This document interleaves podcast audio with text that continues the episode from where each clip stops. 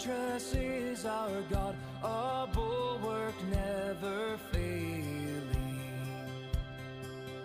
Our helper. Join clinical therapist and pastoral counselor Sheila Glidden in your confrontation with the enemy to take back your land.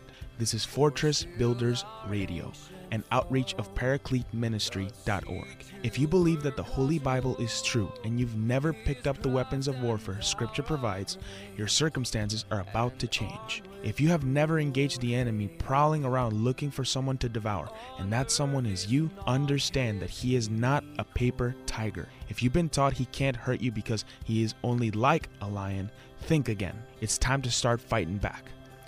Praying is talking to God. Addressing the enemy, as Jesus did, is warfare.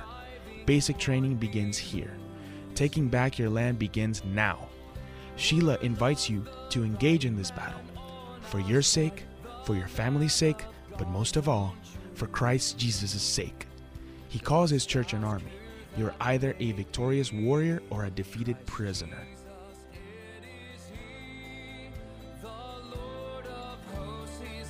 Hi, good morning, beloved of God. For whatever reason you're awake at this early hour, arise, warrior. Suit up in your spiritual armor, resist the devil, and he will flee.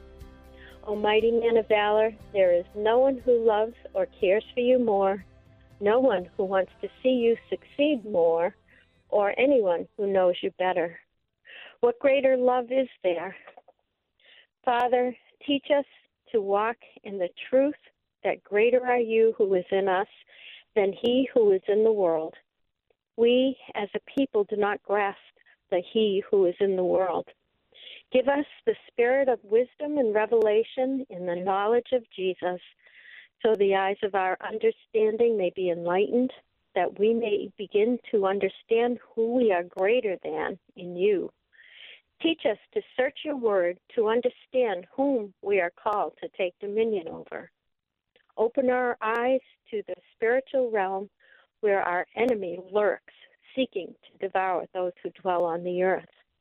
With the sword of the Spirit, which is the Word of God, I bind every principality, power, assignment, attachment, oppression, and affirmity on everyone whom is listening to this broadcast.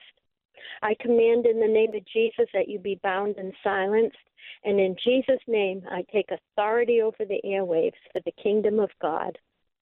Lord God in heaven, release your angels to set your people free. Bind up the brokenhearted and give hope and comfort to your people. In Jesus' name, fortify our walls and deliver us from evil. For thine is the kingdom and the power and the glory forever. Amen. Jesus' disciples asked him what the sign of his coming was and when the time of the end of the age would be. One of the first things Jesus said in Matthew 24 4 was to be careful that no man deceive you. In the 23rd chapter of Matthew, he described the hypocrites that could deceive them. He described them in many ways. He said that they were beautiful on the outside, but inside were unclean, hypocrites, full of iniquity, extortion, and full of excess.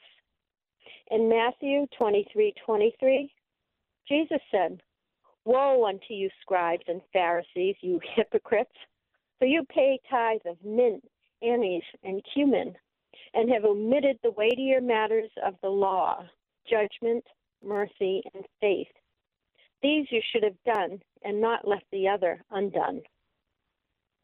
So they tithed herbs, which were money at the time, but they ignored the law, mercy, and faith.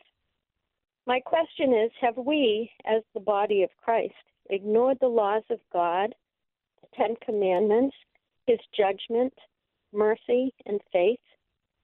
Law and judgment sound like the antithesis of what mercy is, doesn't it? It seems that the church of our generation, for the most part, has grasped the message of love and mercy and grace, but has ignored the rest of the gospel of judgment and the integrity of keeping the commandments. As if I have heard it said, they were not ten suggestions. I believe what Jesus was expressing is that there is a balance of love and mercy with keeping the commandments and expecting that there is judgment for our repented sins. Here we are, 2,000 years later. Are we as guilty as the scribes and the Pharisees Jesus was describing? Do we feel that, of course, we wouldn't kill the prophets? There is a growing number of men and women of God calling for holiness, integrity, and God's coming judgment. It is not a well received message in much, maybe most of the church, because we have embraced the message of unconditional grace. if we don't subscribe to the cultural message of Jesus being loved and already forgiving our unconfessed sins, we are jeered and rejected because it doesn't fit the narrative. Some even say that we are covered by anything we do because we are free from the law. We are in the age of grace, yet some think grace covers anything, everything we do. So they live a life that is not transformed by the power of God because they are not even seeking to be. Please hear me. I'm not suggesting that God is expecting us to live a perfect life. None of us is capable of doing that. We all deal with besetting sin in some form.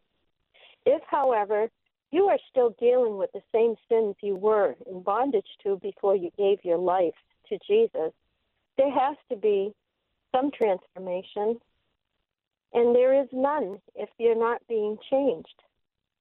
That comes as we begin to hate our sin and beseech the Lord to deliver us from it. That becomes the work of the Holy Spirit. If we've never heard the message of repentance, listen. John the Baptist, Jesus, and the disciples said to repent and believe.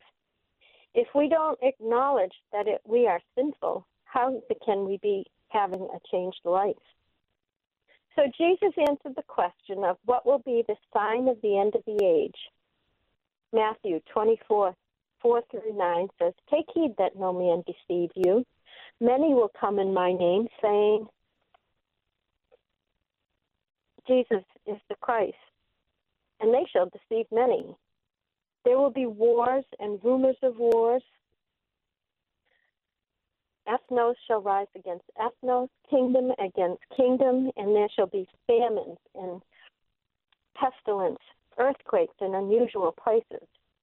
These are the beginning of sorrows. You shall be delivered up to affliction. Some shall be killed, and you shall be hated by all nations because you follow me. And he said that was only the beginning of sorrow. Have you heard this in church? Are we being set up to be, feel betrayed by Jesus because our best life now is being challenged with hatred of our Christianity, with wars, with famine and pestilence and natural disasters? Listen, as it goes on. Matthew 10, Matthew 24, 10 through 13 tells us that many of us will be offended, betrayed, and hated by one another. That seems to mean among our brothers and sisters. False prophets shall arise and deceive many of us. Is their message of only grace and love and not expectation of keeping the commandments and judgment giving us a false sense of God's acceptance no matter what? He said that because iniquity shall abound, the love of many of us will wax cold. Only those who endure until the end shall be saved. Think about those words. Jesus said them. He said it would be worse than any other time from the beginning of the world or ever again, and that if the days weren't shortened, no flesh would be saved. He also talked about us being told that here is the Christ or there he is, and don't believe it. For there shall arise many false Christs and prophets, and they shall be able to do great signs and wonders, like the magicians did when Moses went before Pharaoh. He said that we, the elect, could be deceived. So, do you know how to recognize him coming if others are so convincing that we could be deceived? In Matthew 24 27, he says that As lightning comes out of the east and shines to the west, so shall the coming of the Son of Man be. Have you ever heard the word panspermia? It is the notion that we on Earth were seeded by aliens. No, I'm not kidding. You can do a simple search and learn about this perspective. As scientists have researched what is called the simple cell and have had to admit that the cell is a very complex system, and scientific research is challenging the theory of evolution, the theory of panspermia is gaining recognition in the scientific community. I've been reading more and more about scientific and theological think tanks introducing the possibility of aliens having come to Earth to begin our civilization. Because of the many threats of war and destruction of our planet, they will come back to remedy all the ills of the world. Even the Vatican has an observatory on Mount Graham at the University of Arizona and have hosted our astrobiological seminars in Rome and have asked the questions if aliens can be saved. There is more and more speculation that the Vatican will announce that we have been visited by travelers from other worlds, and perhaps they have not fallen because of sin and have a higher understanding of God. You can read for yourself one of the most well referenced and documented resources that I have found on the subject. It is called Exo-Vaticana by Dr. Thomas Horn. Back to us recognizing the true second coming of Jesus. In Matthew 24 29, Jesus said, Immediately after the tribulation of those days, the sun and the moon will be darkened, stars will fall, and the powers of heavens shall be shaken. And then the sign of the Son of Man come in the clouds of heaven will come with power and great glory. Please remember this. Elevate your kingdom of God, Lord, and restore the power of God in our world. Impart a hunger to follow your commandments. Father in heaven, forgive us for allowing apathy to overtake our culture and even your church. Forgive us for ignoring the less popular message of judgment in your Bible. Good night, my friend. Think about the truth of the living God's care with signs and wonders to follow. There are scriptures Sheila memorized and has used as the sword of the Spirit, which is the Word of God, as she has encountered trials, battles, and tribulation. She has referred to many of them on this program and is happy to send you a copy of these passages so you can learn how to effectively wield the sword of the Spirit as a thank you for listening to Fortress Builders Radio go to fortressbuilders.org. You can send a message for this request by email. Inquiries regarding individual, family, or group therapy can be made by contacting fortressbuilders.org. Small group retreats are a specialty and can yield the benefit of several counseling sessions.